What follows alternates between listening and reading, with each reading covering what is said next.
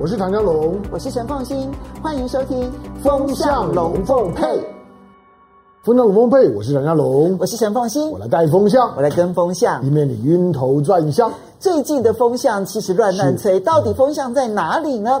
有属于台湾的内部的问题，嗯、也有国际上面呢很多正在发展的一些趋势。嗯、首先，我们先来看的是卢秀燕这一回呢，嗯、是当众的给 AIT 难看吗？嗯、那么卢秀燕呢，这个趁着 AIT 的处长丽英杰来拜会他的时候呢，用一个很非常公开的方式，然后呢，用他最。这个就叫主播嘛，哈，非常温和的态度呢，说出说台中的市民是不接受来租的，这个画面到底是怎么样的一个情况？我们先来看这则影片。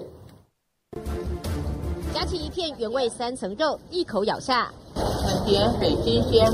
台中市长卢秀燕大啖台湾猪，和业者一起举牌喊出拒绝来猪，坚持不使用瘦肉精，甚至前一天还当着 AIT 处长酈英杰的面这样说：“我们台中市议会还有我们台中的市民啊，不希望我们解禁有关于就是含有这个莱克多巴胺或瘦肉精的猪肉进口，七八成的民众是。”反对我们这个放宽法律。酈英杰脸上看不出情绪，但传出原本双方协议这是一场闭门会，台中市府却开放媒体拍摄，让卢秀燕当场表态反来猪。AIT 相当错愕，希望照原先安排请媒体离席，不过又被部分媒体曲解为为了美猪驱赶媒体，双方信任破裂，直接取消会后的午宴。AIT 甚至罕见发表声明，强调所有美国出口到台湾的产品都是安全无虞，还重话披露，当政治人物在消费者间散播不实资讯，并引发毫无根据的焦虑时，对所有人来说都是无益。呼吁用负责任的态度及符合科学的根据来应对这项议题。为民发声，这是我的职责。至于 AIT 的发言，我们也尊重。如果国人不是这么有疑虑的话，教育部全国也不会禁止学校采用来猪。我们国际互相往来的时候有一定的规矩，大家都应该照规矩来，才会建立彼此的信任。那对于我们的食安问题，中央地方都一样重视。苏贞昌提醒，国际互信很重要。不过，卢秀燕的脸书涌进不少网友留言挺她。有人说，就算得罪美国，也要照顾人民的健康。有人为她加油，还有人称赞她。哪个政治人物有这样的勇气？只是看在绿委眼里，卢秀燕赢得个人声量，却输了台美关系。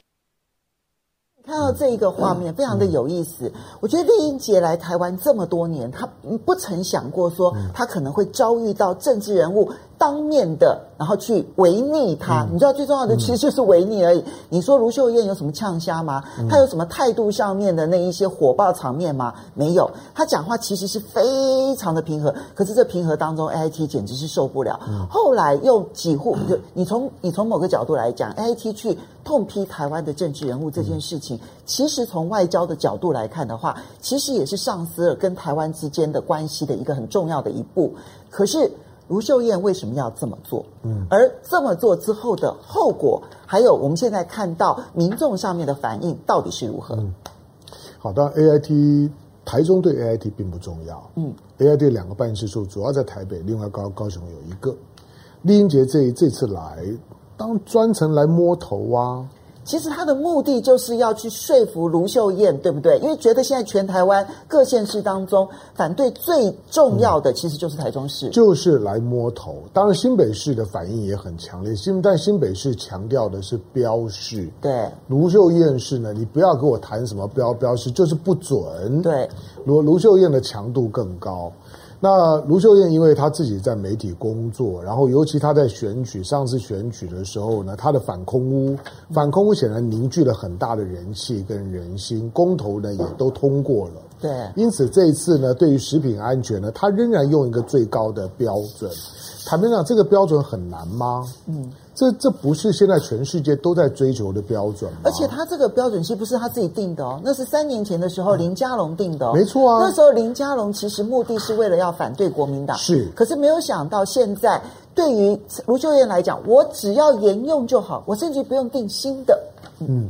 所以我我我这两天的感触就是呢，牛还是一样的牛，猪还是一样的猪，但人已经不是人了，你知道吗？就是同样的二零一二年到现在为为止，猪长得一样，牛长得一样，但是人已经呢都都都没有人样。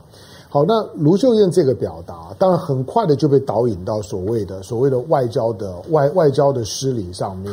你也看到了，就是时代时代力量的讲话。当时代力量的那个发言人本身是在是在外交部里面，而且过去外交部混得不太 happy，所以呢离开了外交部。但是呢。你看到时代力量或者民进党的那个切入的角度，那才是标准的官腔官调，嗯，就是把每件事情很快的拉拉到很高的所谓的所谓台美外交的角度，想要去镇压内部的声音。请问你这种的镇压，跟当年你们在反对马英九的时候上权入国有什么不一样？你觉得 A I T 在这一次呢，在台中踢到铁板之后呢，他会停止他的摸头之旅吗？因为酈英杰其实现在呢是在全台湾想尽办法跟所有反对来租的政治人物在沟通，是。有的是吃闭门羹，比如说像国民党，他就决呃决定说，那我不跟你 A I T 见面好了，因为既然知道说你是要来说服我们的，那我干脆不要来见面，免得到时候呢你在谈论的过程当中，最后你出来释放出来的消息说好像。像我们已经答应了，那这里面其实不开放会给国民党很大的压力，所以国民党干脆选择不见。可是卢秀燕的选择是我见，但是我公开表达反对这件事情。那你觉得 AIT 会停止他的这个摸头之旅吗？呃，不会，但是会很难摸。就是说呢，他会他说发现呢，这些呢地方的县市首长呢会越来越难摸，因为卢秀燕已经把标准喊出来了。那卢卢秀燕，我们我们对她是有一些认识的。她昨天讲那些话的时候，我个人啦，我我我我没有我没有跟她做私下说，我个人认为她不是在考虑她的选举。我跟卢秀燕就是这样。嗯，换句话说，她当她作为一个妈妈，作为女性，这件事情到了她的手里面，除非她不当市长，她当市长她一定禁止。嗯，第二个就是说，卢秀燕当她做了表态之后啊，卢秀燕不是只代表自自自己。在台湾呢，当明当现在是二零一八年之后，中部的七个县市是联动的。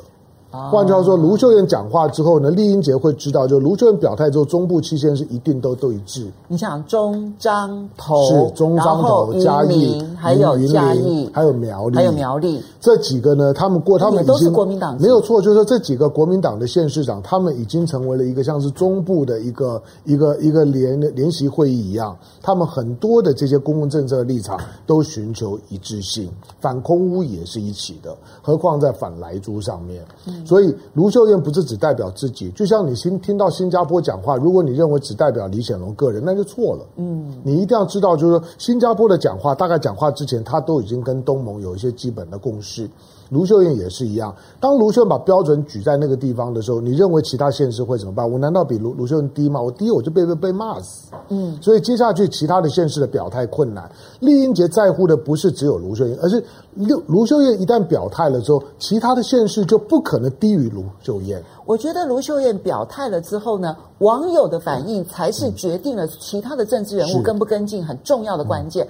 你知道这件事情啊，在网络上面，当然我们看到的这个新闻的片段当中，主要的还是在这个卢秀燕的脸书。那卢秀燕的脸书支持她的人比较多，大家可能觉得不意外。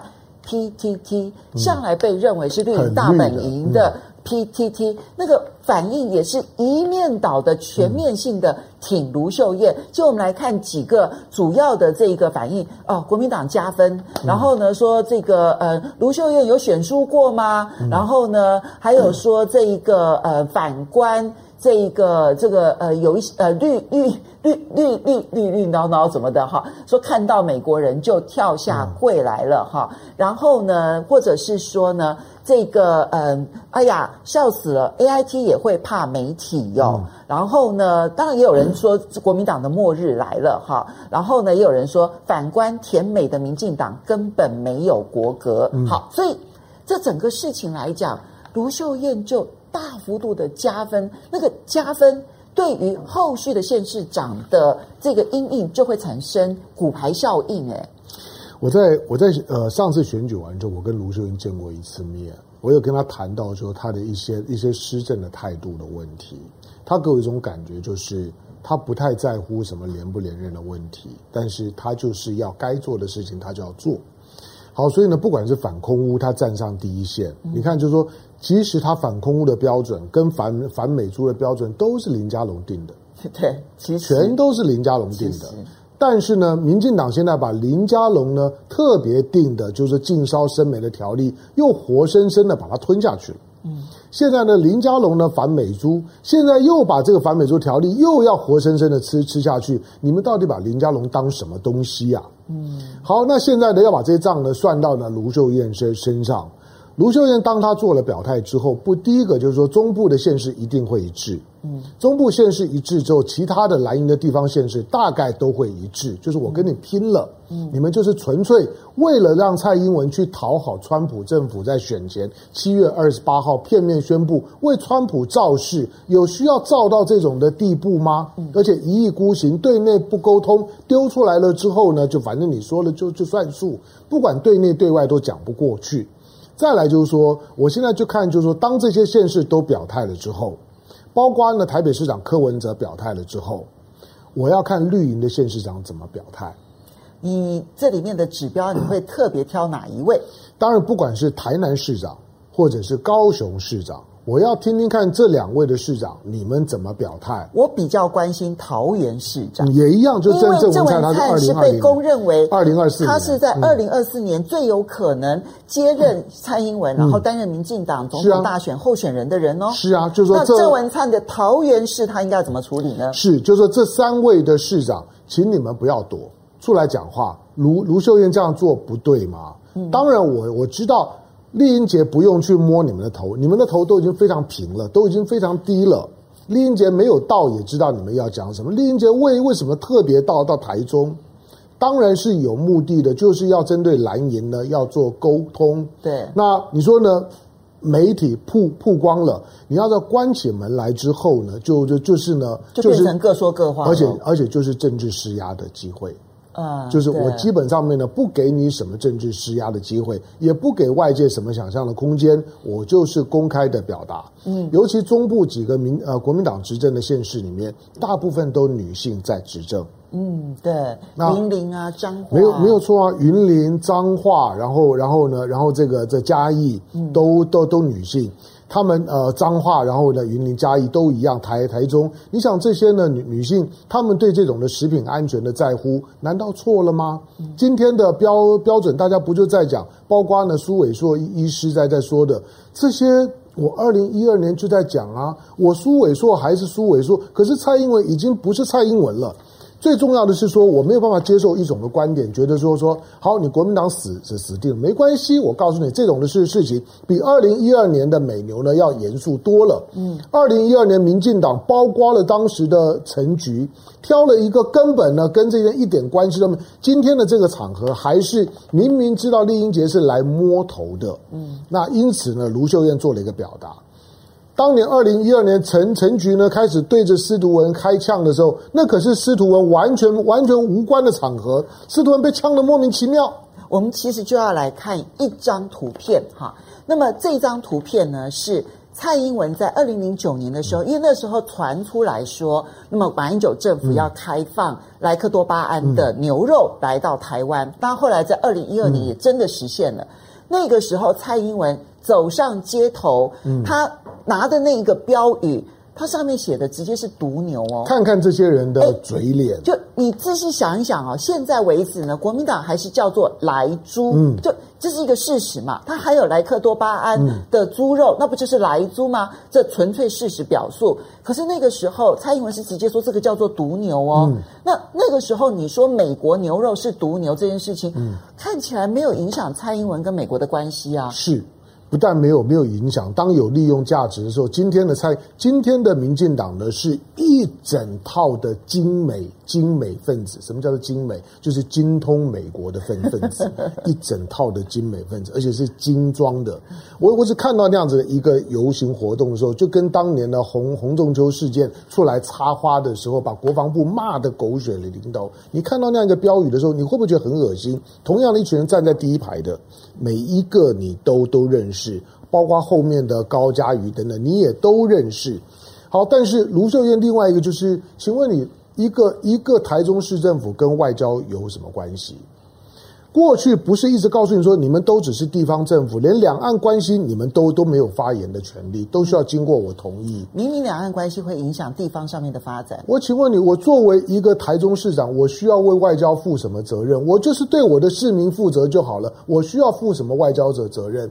如果我今天卢秀燕是外交部长，是国防部长，是内政部长，是行政院长，我今天呢，如果呢跟丽英杰这样子讲话，丽英杰如果不爽，你说会影响台美关系，我不过。一个小小台中市长，我捍卫市民的权益，你都要扣我一个外交的大帽子。什么时候台中市政府有外交权？鬼扯一通。嗯，那我请问你，这样子会不会影响国民党跟未来的美国之间的关系？你的判断？第一个就是说，国民党还有什么好输的？嗯，老实讲，今天美美国美国两个党都不爱你。对。你你怎么讨好他也是没有用的，都不爱你，你去讨好他干嘛？他今天是反中，除非你国民党公开的反反中，他也许还愿意侧着眼睛的瞄瞄你一眼。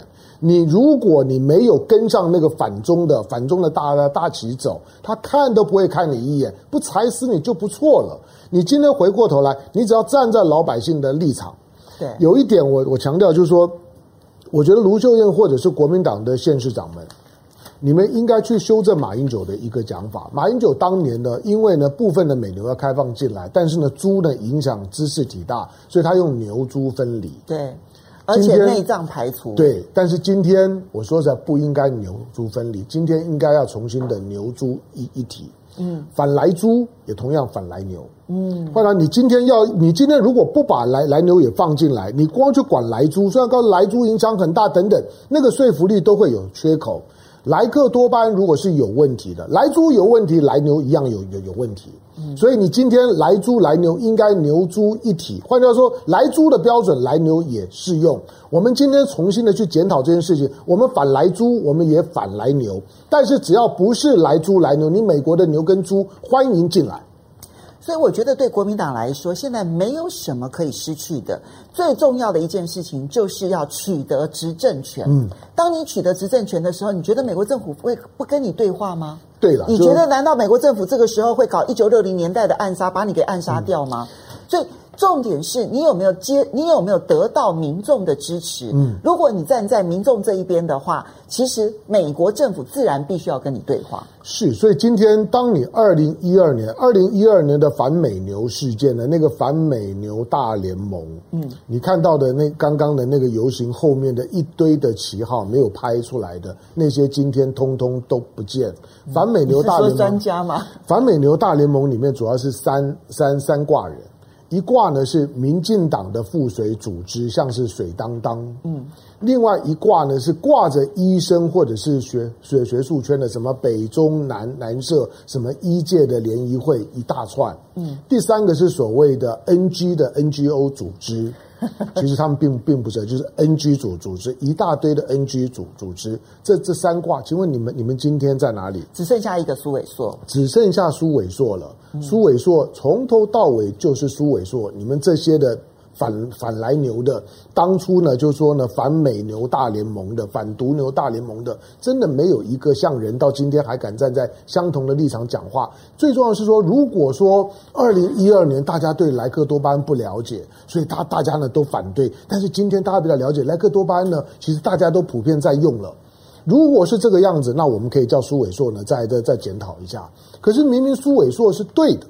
从二零一二年到现在八年的时间，全世界呢都是在朝着反莱克多巴胺的方向走，包括美国，因为美国其实它的动物保护组织，其实也是在反对莱克多巴胺的。这也就是造成美国的养猪场从八成使用莱克多巴胺的饲料，到现在只剩下两成的主要原因。如果美国自己内部都有那么强大的反莱克多巴胺的声音，凭什么非要台湾吃不可？是，所以卢秀燕如果说透过这一次。他冒着自己的政治生命危险，嗯，不，不是生命危险，我要前面加政治，政治生命危险。你觉得他当时有想到他政治生命真的可能受冲击吗？对啊，我觉得对卢秀燕这种个性来讲，就是他没有办法的。当丽英杰来摸头的时候呢，我就白白让他摸了之后，然后让人家说呢，卢卢秀燕呢也接受了，嗯。他不可能去接受这件事情，所以我觉得丽英杰呢也算错。丽英杰大概觉得无往不利，连蔡英文的头他都敢摸，那何况是你卢卢卢卢秀燕？所以他小看了卢秀燕，是，因为他平常看起来温温和和的。对，但是当卢秀燕表态了之后就很麻烦了，因为一表态了之后，你看到网友的反应，他大概呢把整个，尤其呢最近呢对对苏伟硕医师的那些的查查水表的这些的动作。他才真正的把大家呢，对于所谓的所谓的反莱猪的这样的一个运动的那种的热度跟愤怒感呢，真正的挑挑起来。所以，民进党现在呢，针对呢苏伟硕下手，针对呢针对这样的一个卢秀燕的下手，其实都只是在做政治上面的反击，可是缺乏自我反省。二零一二年的牛还是牛，猪还是猪，但是人不是人了，是苏伟硕的错吗？我们来回应几位网友的这一个留言呢、啊。Vincent 特别提到说，他认为美国已经掌握了台湾谁执政的关键因素，嗯、所以呢，两党才会怕老美，怕成这个样子。嗯、所以，如果台湾其实要有对美国说 no 的可能性的话，其实你就必须要在选举的过程当中摆脱美国的干预，嗯、好不好？然后，呃，这个阿里布达他说，蓝的在这个时候敢对抗美国爸爸，嗯。不可能、嗯、OK。然后这个 Chang Allen 他赞赏卢秀燕市长，等于是台湾的梅克尔。好，那么嗯，Terry Harry，谢谢你的 donate 哦。他说明年开始他不敢在外吃外面的这个便当，嗯、连餐厅都不太敢去了。小孩子还在念国小，怕他们从小体内就累积毒素哈。嗯、好，OK。好，可以到到到台中吃了。好，到台中吃。对对对对对对。我觉得我觉得以后以后只要台台中中部地区诉求，就是说我们没有来猪。哎，那这样子我们去台中吃就很安心了。对，就是让你到台中来，你吃的时候你很安心。所以台中就要做一件事情，嗯、就是我们定期抽检。嗯，然后呢？那么，所以一抽检的结果就可以证明说，我们这边其实都没有来猪。嗯，那这样子，我去台中，哎，对我去台猪的话，嗯、我就敢不，我去台中我就敢吃卤肉饭了。对，因为台湾的台湾的猪肉，照我们的照我们的就是说呢，农农政部门跟卫生部门过去三年的抽检，二零一六年之前，你记得有一次义美。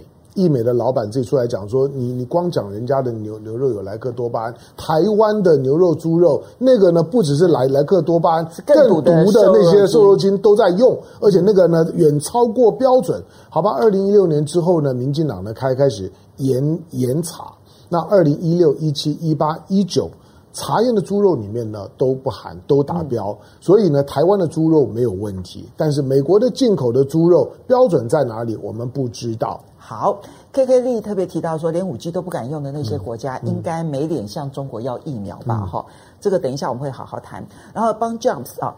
他称赞你、嗯、很有才，支持你。只有只有只有才，我知道。好，利亚罗塞他说：“美国就是世界大流氓，怎么台湾没有一个人敢反美呢？”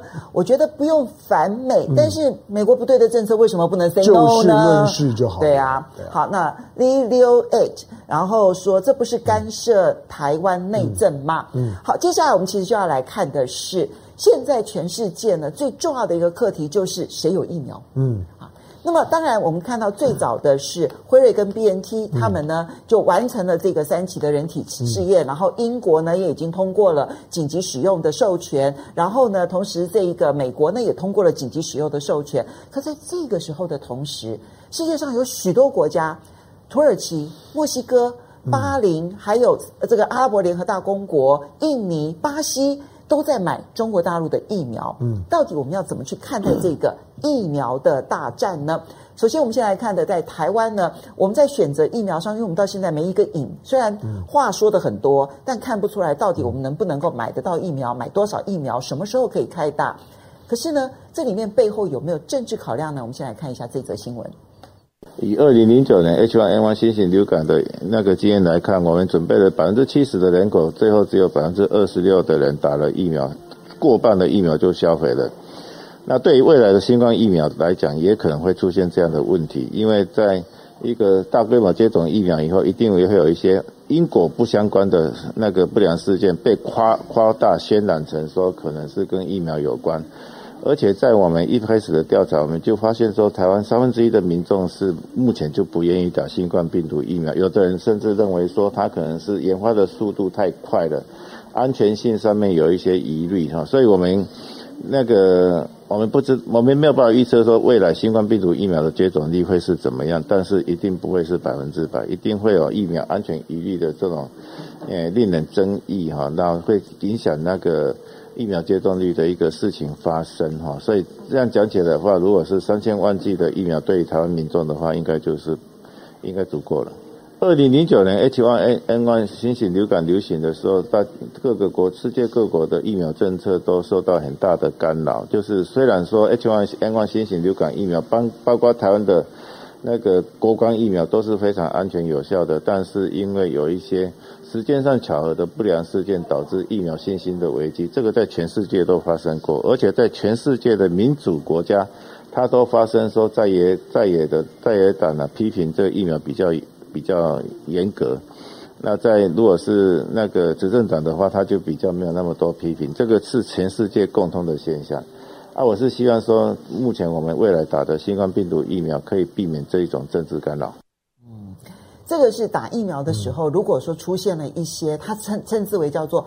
不相干的同时的巧合的事件，嗯、这确实是哦。每次在打疫苗一定会，其实是没有因果关系的。嗯、那当然可能会渲染成为重大事件。不过我觉得现在国际上面打疫苗的一个情况，嗯、我们先让大家很快的来了解一下。这里面呢，比如说英国已经先开打了嘛，哈、嗯，然后美国呢也已经批准了，然后也已经开打了。加拿大呢现在也已经批准了，也已经准备要开打了，嗯、所以是。美国、英国跟加拿大，他们同时都已经开打了辉瑞 BNT 的疫苗。嗯，那但是接下来的其他国家就要开始各自想办法了。嗯、你看到，比如说俄罗斯，他没有办法买美国的这些疫苗，嗯、或者英国的这些疫苗，因此他能够做的事情就是，我尽快的让我的斯波尼克疫苗赶快的上市。嗯、啊，这是俄罗斯的选择。然后你看到纽西兰，他说可能要等到。明年下半年，一般民众才能打，嗯、所以大家要等很久。澳洲呢是已经买了一点四亿剂的疫苗，嗯、但最快也要等到明年三月才能够施打。日本也是已经达成了初步的协议，可是估计呢也要等到明年的第一季、第二季才能够施打。嗯、好，这个你现在发现到去 review 了之后呢，它都是一些的五眼联，又是五眼联盟，五眼联盟，然后再加上一个日本，嗯，除非它是先进国家，不或者是。已开发国家比较有钱的国家了，嗯、简单来讲，比较有钱的国家，否则的话，你会发现，开发中的国家是打不起这些疫苗的。嗯，因为打不起的一个很大的原因，是因为冷链要零下八十度，嗯、没错。然后第二个是它很贵，嗯。于是我们看到这边在开打辉瑞 BNT 疫苗的同时，我们来看另外一张 CG。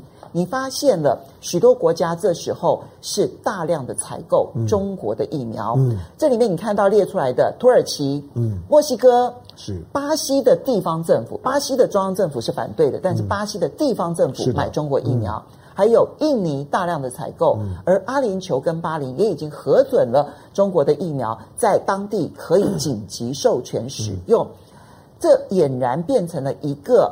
东西方的疫苗大战怎么去看待？啊，当然，大家对于就是说科技的想象来讲，嗯，坦白的大家对于西方国国家，因为我们从小受的教育就是美国什么都好，就过去五十年的经验都很都很厉害，美国是最的最厉害的，所以美国的东西呢都是好东西。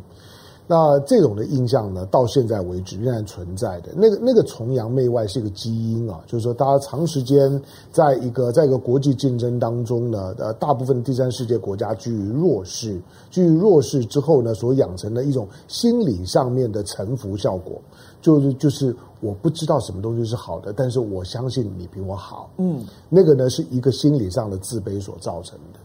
不过，就像是最最近这两天呢，我和凤欣呢我们在谈到的，我说当嫦娥五号回来了之后，它它真正的效果是在一个国际上面对中国的信赖度的定锚效果就出现了。其实，就后来发现，BBC 呢，他昨天晚上做了一整集的专题，嗯、是那个论调跟我们讲的一模一样，我都怀疑他有没有在抄笔记。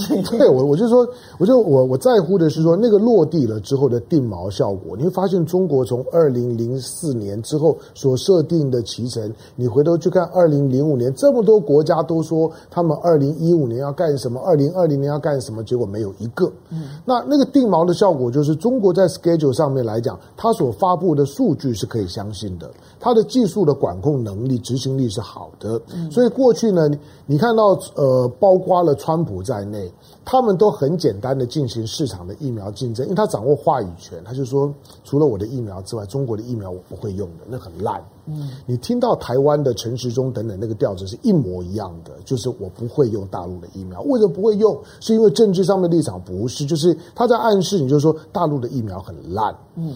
那这不是只有川普的暗示哦。嗯，我们现在看一下，这是一个法国广播电台的一个报道。嗯，他的报道里头呢，就去强调说，中国的疫苗数量虽然非常的多，嗯，但是因为没有完成三期试验，嗯，所以呢，其实问题还很多。这不是只有法国的广播电台的这个质疑哦。你看到《纽约时报》也这样质疑，然后呢，《华盛顿邮报》也这样质疑。所以在美国左派的、右派的两大阵营的主要的媒体，其实他质疑的内容几乎是一致。是的，好，然后呢，你也看到了，在英国，比如《卫报》也有一些质疑，嗯，所以它几乎是西方社会质疑中国疫苗非常重要的一些观点。嗯，但问题是来了，就是这一些质疑，这些媒体报道大家都看得到。但是你看到刚刚我们所列举出来的，嗯、那我刚刚还少讲了菲律宾哦，菲律宾其实也正在洽购这个中国的疫苗。那问到为什么土耳其要买？那为什么墨西哥要买？墨西哥离美国那么近哦，但他为什么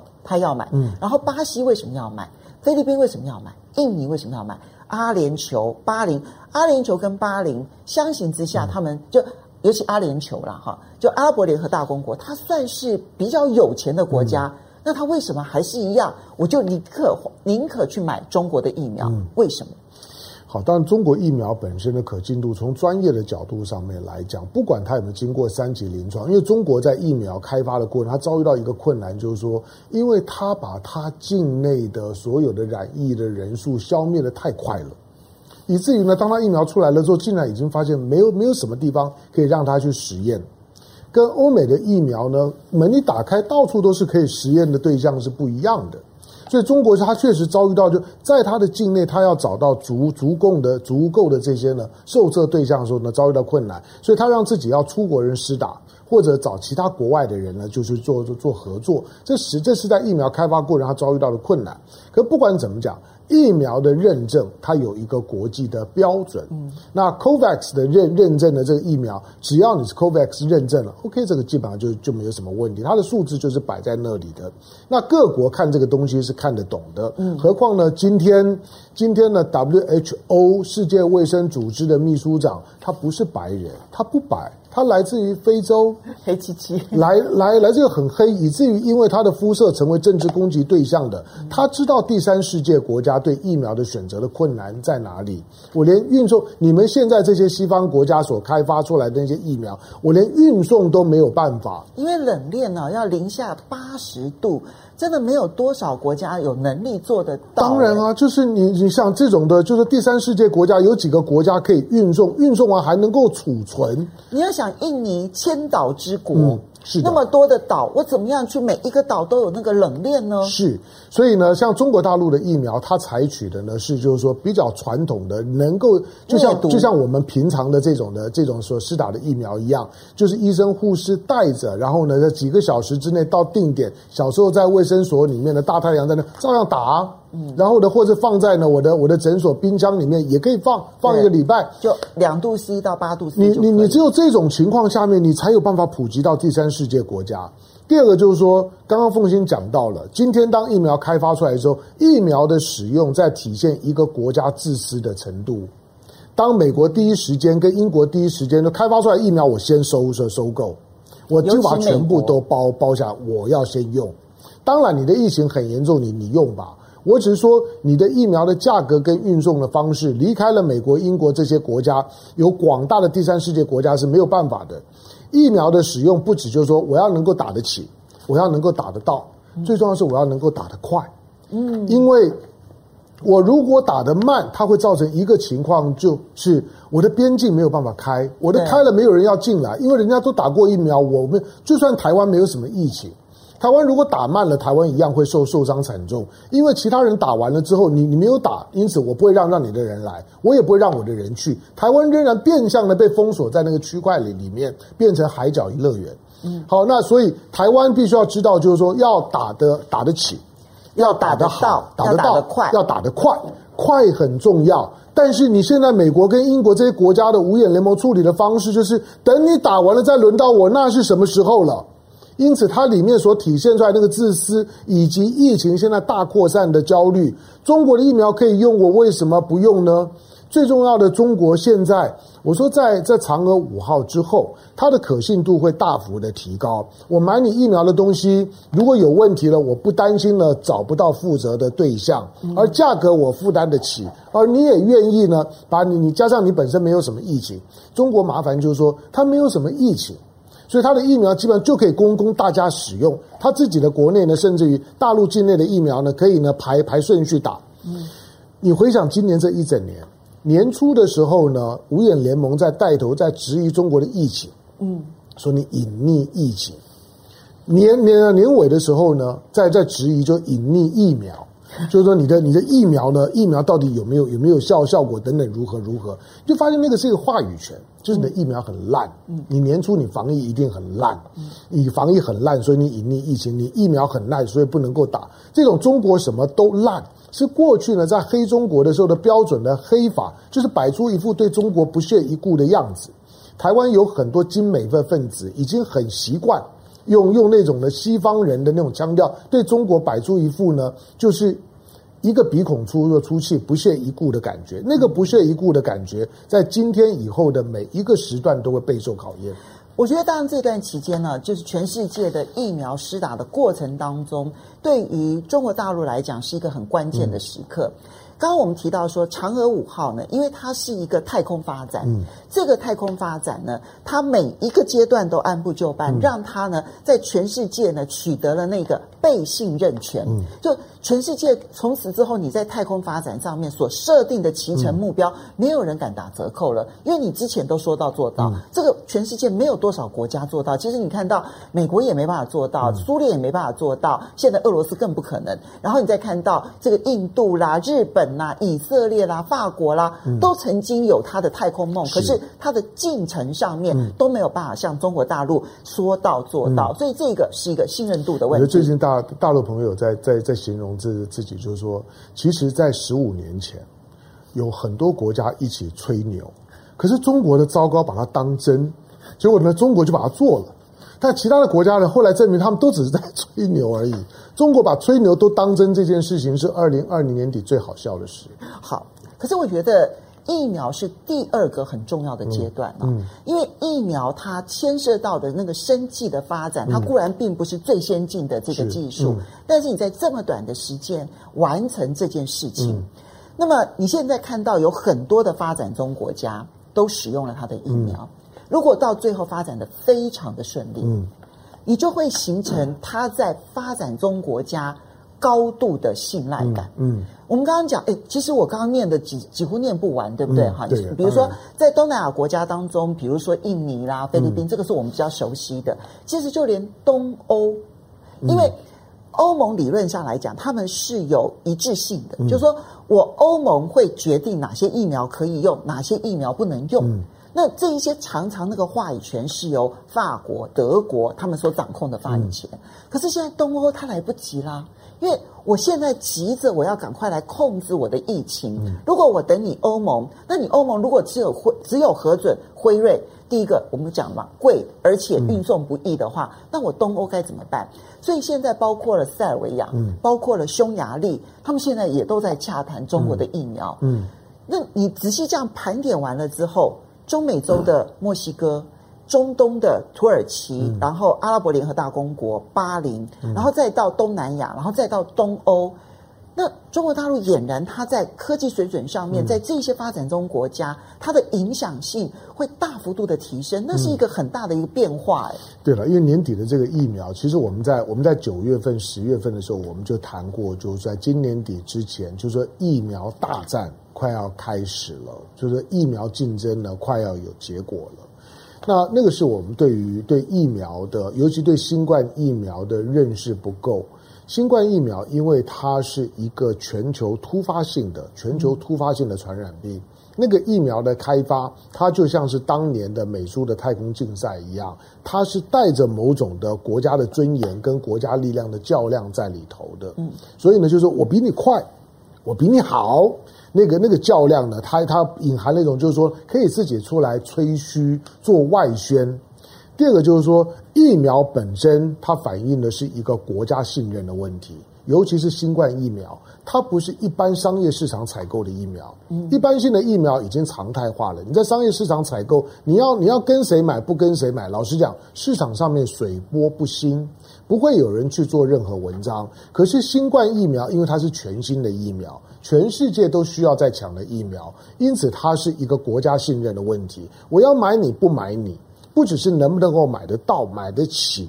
最重要的是说，我信不信任你？嗯，因此呢，西方国家呢，在疫苗的炒作上面，插手打的是一个信任战，要摧毁大家对中国的信任，不是对疫苗的信任，而是摧毁对中国的信任。中国不可信，所以中国的疫苗不可信，那是他的逻辑。因此，这件事情在考验的就是说，国际社会到底对于中国以及中国的疫苗。到底能信任到怎么样的地步？以后就知道了。好，所以这场疫苗大战呢，后续的影响性其实远超过疫苗本身。嗯、就像嫦娥五号，它的影响性远超过嫦娥到这个到、嗯、到月球上面采集这个月球月壤。嗯、哦，它的那个重量绝对是那两公斤呢，实在是太重要了。嗯、好，我们来回应几位这个网友的这个留言呢、好，我们要很快的来看一下网友的留言。哎呀，这个。谢谢这个 Day Chang Lin 的这一个 donate，然后他特别提到我，嗯、谢谢，好，谢谢你的这个赞赏，嗯、谢谢。然后黑人 W 说台湾不打疫苗也不普筛，然后真的不知道与多少不安定的因素。嗯、可是我我们知道我们现在哈一筛检就有问题，是，就是你看到包括了印尼的移工，还有包括这次俄罗斯的这个舞蹈团来台湾，哎、嗯，他们其实都是隔离了十四天之后。嗯再去筛检它，结果发现有阳性。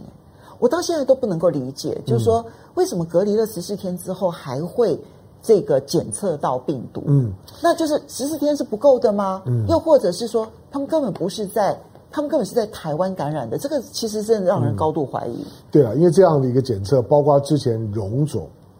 荣总所做的检测去推估，而且荣总特别强调说，不要因为呢，我我检测了这个结果之后，你们就推论台湾已经有很多潜在的疫情，拜托不要。可是一定要啊，因为你的检测结果就是你推估台湾可能就有上万人有抗体，那听起来多可怕！抗体从哪里来的？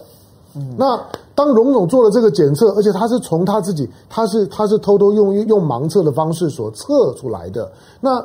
那种的测如果可靠的话，就表示呢，疫情可能在台湾的某些角落里面，只是没有大发作而已。嗯，那你今天看到的这些的检测，它只在告诉你就就是对这个对新冠病毒我们的了解不多。对，而我们现在的筛筛检的方式，而且慢慢的想要把门打开。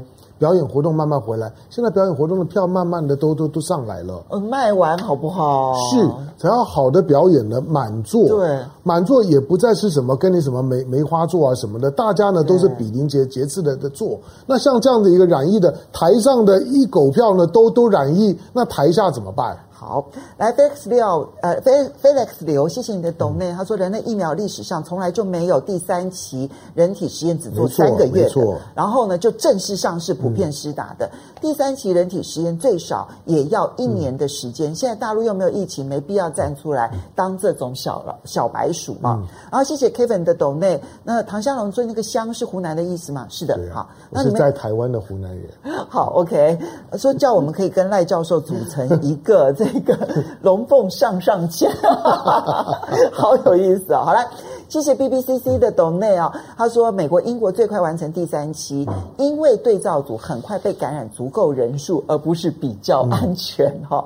好，Terry，谢谢你的 donate。好，然后以及这个林刚妹说台嗯，中国的强大不需要别人肯定，然后自己知道就好。因为我觉得发展中国家对于中国大陆的那个信赖感。其实影响重大，因为它不会是只有疫苗，嗯、或者只有太空船这样子的一些事情啊，嗯、或者是发射卫星啊等等，可能就包括了还有很多的基础建设。嗯其实它就是一个普遍性的一个信赖感。嗯、你以为我们现在对于西方很多，现在我们讲说啊，就是我们长期对于西方很多的科技的信赖感来自于哪里？嗯、就是一次、两次、三次。嗯堆叠上来的信赖感，嗯，所以它的影响是大的，它会变成是一种的，我说的先入为主的信任。啊，我还没有用以前我就就相信，对，这个是这个是很不得了的一个信任，哦，是是我相信在在先，然后呢，我无条件的。用用你，而不是我用了之后觉得觉得没有问题，我我才信任你，是倒过来的。但是中国它毕竟是呢，是后发先先至的。对，那它在发展的过程当中来讲，它没有那个先入为主的信任，所以西方国家就是努力的要去摧毁大家的对它建立先入为主的信任。嗯，但是我说，反正一动一动来，疫苗是一个，嫦娥五号是一个，在二零二零年的这一刻，这两件事情的成功会大大的改变大部分的世界上面的人在听到中国或者中国制的那个来自于心里面的最原始的感觉。嗯，这好像棒球哈，对啊，就投手要一球一球的投。哈，来 Ada 说，美国疫苗直接跳过动物实验，这种疫苗真的好棒棒。好来，然后小李，谢谢你的 donate。然后这个 Angel Y 说，你会讲湖南话吗？我会讲一两句。哦，真的哦。就是说，稳定安全才最重要，而不是速度。好。那么，不过速度也是蛮重要的。哈、嗯，嗯、湖南话是没有人听得懂的。我跟湖南话让我知道，就我以前在在读在读古文的时候说的“南蛮绝舌”。哦，因为它就是南南南蛮呐、就是那个那个舌头在在嘴巴里面转转转转转，可是没有一个字啊，跟跟他写写出来的字的是同样的音，同样的意思，完完全听不懂。我公公讲的话，我通常都只听得懂三成。好来，他是湖南人，对，就湖南人讲国语你都听不懂，何况讲湖南话。好来，对。然后那个军欢户，谢谢你的抖。然后民进党别的不行，但是就是很能说，把以后呢国民党可以拿疫苗来做文章的话头就先堵住了。果然在野党当久了很有经验哈。然后 Joseph Lee，谢谢你的抖内，他是纽约的老粉丝了。然后。好，这个非常谢谢大家的这个这个讨论。我们不过接下来呢，其实这个话题，嗯、我觉得在台湾应该不会有人好好的讨论它，嗯、但是事实上它的影响是极大的。德国昨天的内阁会议，请注意哦，这是内阁会议，因为它是内阁制的国家。理论上来讲，内阁通过的东西，国会呢应该会通过它。好、嗯，那当然现在下一步就是等国会通过了。可是它的内阁会议呢，已经通过了一项新的法令，嗯、这个法令叫做资讯科技法案。嗯、那么这个法案里头虽然通篇没有提到五 G，通篇也没有点到华为。但是你去解读它之后呢，就是一般认为这是要放行华为的五 G 设备，嗯、也就是德国的电信公司将可以使用华为的五 G 设备。嗯，当然它有一些这种条件式的一些规范哈。那么这些规范只要符合的情况之下是可以如此做的。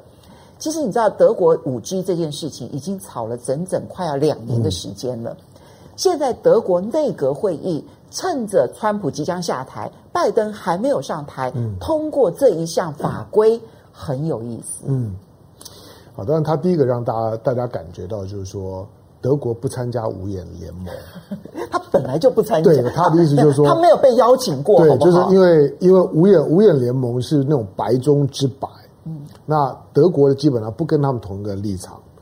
第二个就是说，德国如果真的同意啊，就是说华为可以像它，它不是特别优惠，它只是特别不排除华为。对对对对对，让华为可以像是一般电信公司一样去参与，就是说德国的五 G 系统的竞标。可是光这一点，德国电信公司使用华为的比例就会大幅度提高，这很重要，因为他们有四 G 合作的经验，然后同时相对来说，它的稳定度跟它的价格 CP 值是。都要比另外两家竞争者 Nokia 跟 Ericsson 要来的强。是，当然就德国本身呢是欧洲的领导国，基本上面虽然我们不能说呢欧盟就等于德国，但是如果说呢德国代表欧盟，大概不会有人否认。所以德国呢，它本身如果如果采购，就是它今天开放，而华为如果能够在德国被用，而且呢用下来之后不错，欧洲的欧洲的电电讯系统基本上是一体化的，虽然各个国家都有不同的采购的系统，但是彼此之间的互联是必要的。那那是欧盟的体系，所以德国如果能够采购华为，而且华为能够被信任，对欧洲的其他的国家来讲会有很深刻的影响。而且我曾经问过电信相关的业者，他们提到就是说，如果说今天他使用的这一套设备，最后被证明稳定度最高，速度最快。那你就会使得所有的消费者全部都涌到我这个电信、嗯、电信商来，那会给其他的电信商极大的压力。嗯，这就是为什么一定要用封锁的方式，而不能用竞争的方式。嗯，因为你如果不封锁华为的话呢，就变成电信设备商会集中使用华为，嗯、因为它很明显的在稳定度跟速度上面领先。嗯，你你你有没有知道我们今天谈的问题，其实它是一个相同的主题，就是你对中国的信任。嗯，你对中国中国企业中国制的产品的信任，那个 credibility，就是之前我们在谈疫苗，跟现在华华为五 G，你有没有注意到西方在黑中国黑中国企业的方法是一模一样的？五华为的五 G 是危危险的，对，那在中国的疫苗是危危险的，是很烂的，对，千万不要用。因为美国带头，五眼联盟带头黑中国黑了非常久，这个话语权是我一直很努力的呢，在澄清、在翻案的。你不要中了他们的套。那今天呢，在华人世界里面的精美分子非常非常多，但是那种精美分子的论述你要很小心，因为他根本不知道他在讲些什么，他只是把西方的那种话语权的那话语翻成中文呢，开始哇啦哇啦讲一遍而已。对，他根本不知道他们在讲些什么东西。对，好，那中国的中国的疫苗也好，或者五 G 也好，在往西方世界推的过程当中备受考验，因为被黑久了。但是这个 credibility 只要有了破口建立了之后，证明就是疫苗是安全的，而且是便宜的，而且是可可靠的。OK，以后呢，中国的疫苗就可以畅行无阻。华为的五 G 如果在德国用了，德国是科技大国，是，他难道不重视自己的安全性吗？他会。如果德国用了之后说 OK 没有问问题，你认为以后还有谁有资格去黑华为或者黑中国的通通讯产品？老实讲，你说华为原来它是一家大企业，它如果被逮到它有后门，它瞬就瞬间就垮掉，因为那是信任。嗯。不过，我觉得德国的立场是最特别的，哈、嗯，就你刚刚讲的，德国是科技大国，嗯，它不太可能就是没有办法自己掌握那个电信设备到底有没有后门，是，就是我也许做不出五 G 设备来，但是你要我去检查这里面有没有后门，嗯、你说德国没有技术可以做得到吗？嗯、我不太相信，德国一定有这样的技术，嗯、所以德国从头到尾在川普政府。极大的压力之下，始终没有松口说我要进华为。嗯、我觉得他们自己内部其实所有的检查，该检查的都已经检查过。嗯、事实上，不是只有德国检查过，英国也检查过。是啊，英国检查了之后认为没问题啊，嗯、但是没办法，因为川普压力太大了，所以呢，英国还是进了华为。嗯、可是德国就不一样。那我觉得德国还有另外一个考量。德国，你你还记得那个斯诺登的那个、嗯、那个他的这个是斯诺登报告？是。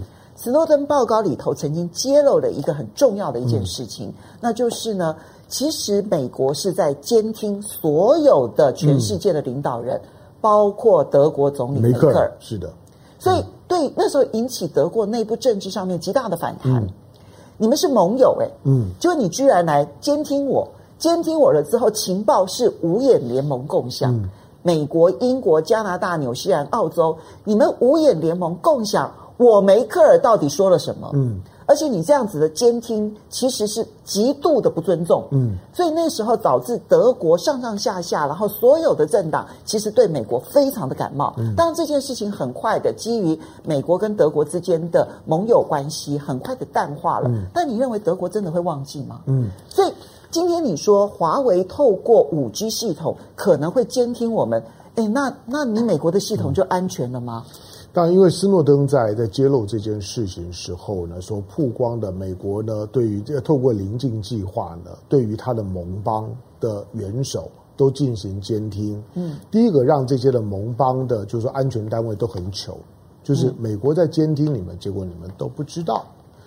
第二个就是说，在当时被监听的这些呢几个国家的元首，除了梅克尔之外，其他的都下台了，只有梅克尔现在。所以他们他们都没有感觉，现在在位置上面是没有感觉，只有梅克尔有有感觉。我还是记得你，当初呢你监听的梅克尔跟这梅克尔是同一个。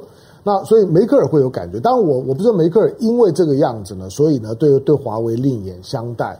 只是美国今天呢习惯性的呢先去指控指控对手，而且那个指控你很难证明。我我说你华为手机有有后门，我说你华为的五 G 系统有后门，你要你要你要怎么证明？我们常常讲证明没有的事情是最困难的。对，那你你可以证明我有嘛？如果你今天的今天的技术证明，就是说我华为的五 G 系统就是有开后门，我一枪毙命啊！是啊，但是你都没有，都没有，你就是用这种匪炮滥射式的指控。所以我说，对啊，在质疑华为的五 G，跟呢年底呢在质疑疫苗，中国的疫苗，那个逻辑是一模一样的。就中国东西很烂，你们都不要用，很危险哦。那这种的论调，早晚有一天它是会洗干净的。只是你看到里面政治斗争的丑陋，在华为的五 G 跟疫苗的这种商业或者安全的问题上面，仍然无孔不入。不过，德国这个时间点是一件非常有趣的事情。嗯、其实你不要忘了，在拜登当选确定了之后，其实德国是最开心的啊，嗯、因为他们终于不用再跟川普打交道了哈。那么，可是，而且他们他们也表达了对于拜登很多政策方向的支持，嗯，包括了要不要美欧一起合作，嗯，然后呢，建立一套规范系统来防止中国不公平竞争。哎，这个德国是这样讲的，就是。他不见得，他绝对不会用反中联盟这个字眼，但是他会说，那么有一些价值可能正在被中国破坏当中，所以呢，美国跟欧洲应该要携手合作，防止呢。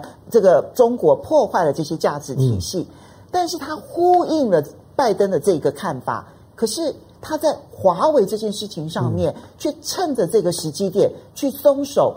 其实他这个选择的时机点是非常有意思。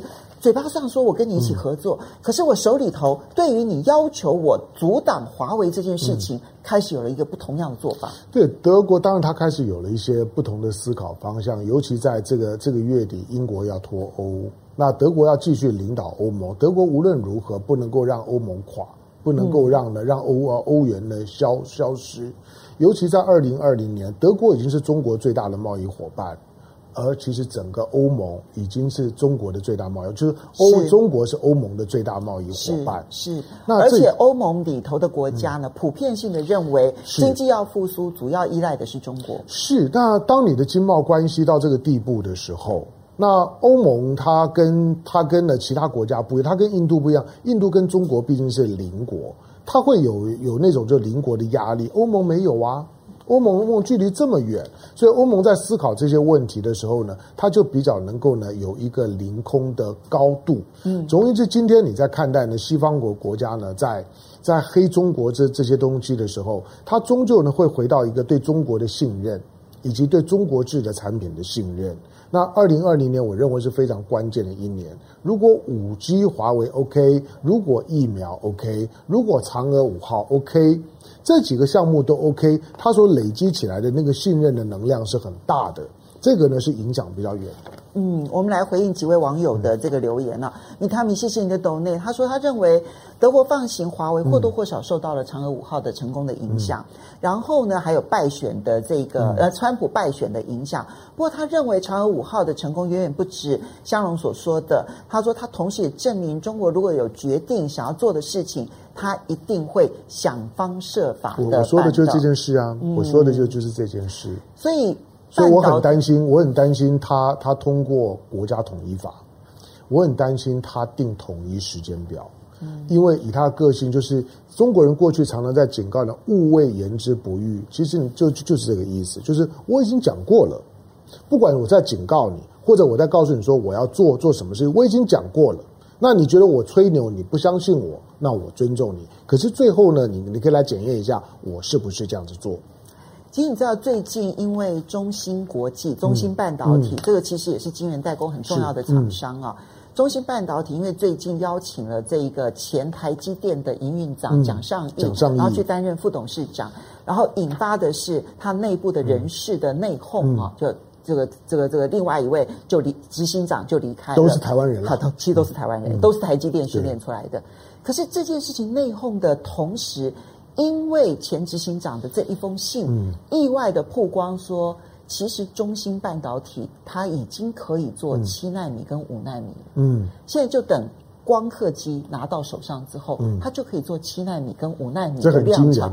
嗯，那外界才发现说，哇，你不是只有做到二十八纳米，嗯，原来你可以做七纳米跟五纳米。嗯这一点其实我必须要告诉大家，我必须说很吃惊。如果他真的可以做，而且良率 OK，当然还他还还没有光对，还没有还没有测试过，还不知道了。我们、嗯、我们还是假定他在吹牛，对，OK，那就看他吹牛会不会真的对。对但是如果他真的做到了七纳米、五纳米，那表示他跟台积电的差距大概剩下五年左左右。嗯。嗯好，Thomas 比如说中国大陆的人当然高潮了，嗯、人家探月了，嗯，人家疫苗了，嗯，然后有这个原生的五 G 了，嗯、那台湾有什么呢？有有莱猪，有格米，还有新冠。好来，陈建宏说五眼联盟说他们是公开透明的，嗯、那就是说他们可以公开偷窥别人的理由哈。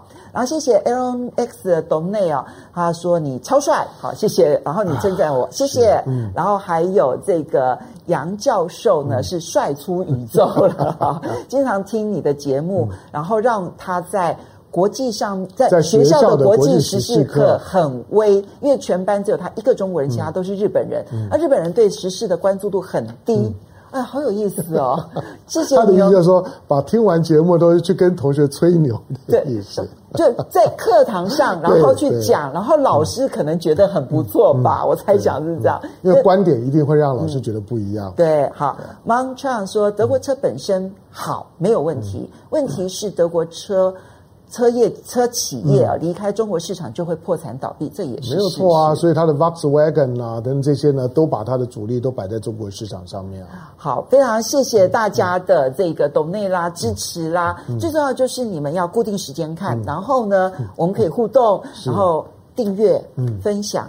我们要冲一下订阅数了吧？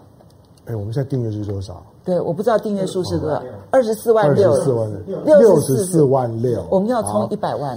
这很合理吧？对，我们应该要充一百万，对，难道一定要像像像像人家关台了之后才开始充吗？我们充一百万，然后看大家敲完要唐湘龙做什么？不要吧，那还是不要好了。非常，非常谢谢大家的支持，不要忘了下个礼拜同一时间，风向龙凤配再见喽，再见，雅虎。